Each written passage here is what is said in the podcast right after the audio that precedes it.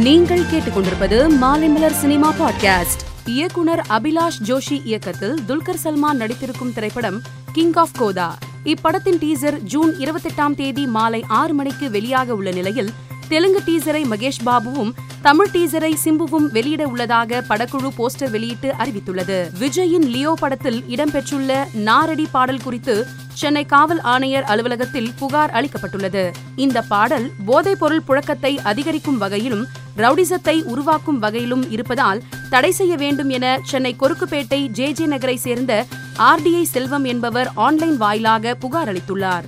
தமிழக அரசும் காவல்துறையும் போதைப் பொருள் சம்பந்தமாக விழிப்புணர்வு நடத்தி வரும் நிலையில் ரவுடிசத்தை ஊக்குவிக்கும் வகையில் இந்த பாடல் இடம்பெற்றுள்ளதால் விஜய் மீது போதைப் பொருள் தடுப்பு சட்டத்தின் கீழ் நடவடிக்கை எடுக்க வேண்டும் என்று மனுவில் வலியுறுத்தப்பட்டுள்ளது. இயக்குனர் நாக் அஸ்வின் இயக்கத்தில் பிரம்மாண்டமாக உருவாகி வரும் திரைப்படம் ப்ராஜெக்ட் கே இந்த படத்தில் பிரபாஸ் தீபிகா படுகோன் அமிதாப் பச்சன் திஷா பதானி உள்ளிட்ட பலர் முக்கிய கதாபாத்திரத்தில் நடிக்கின்றனர்.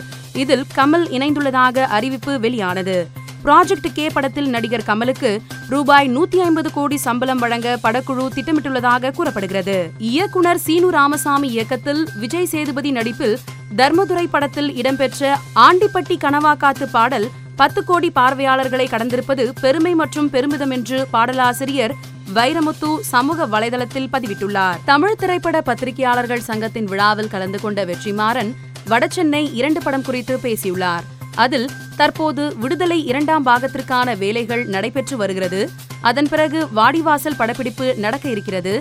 அதன் பின்பு வடசென்னை இரண்டாம் பாகத்தை இயக்குவேன் என்று உறுதியளித்தார். இந்த அறிவிப்பு வடசென்னை இரண்டு படத்தை எதிர்பார்த்திருந்த ரசிகர்களுக்கு உற்சாகத்தை அளித்துள்ளது. பேருந்து ஓட்டுநர் பணியை துறந்த கோவையை சேர்ந்த பெண் ஓட்டுநர் ஷர்மிளாவுக்கு கமல் பன்னாட்டு மையம் சார்பில் கமல்ஹாசன் புதிய காரை பரிசாக வழங்கினார். அதன் பின்பு பேசிய கமல் ஷர்மிளா ஒரு ஓட்டுநராக மட்டுமே இருந்துவிட வேண்டியவர் அல்ல பல்லாயிரம் ஷர்மிளாக்களை உருவாக்க வேண்டியவர் என்பதே என் நம்பிக்கை. வாடகை கார் ஓட்டும் தொழில் முனைவராக தனது பயணத்தை மீண்டும் தொடரவிருக்கிறார் என்றார்.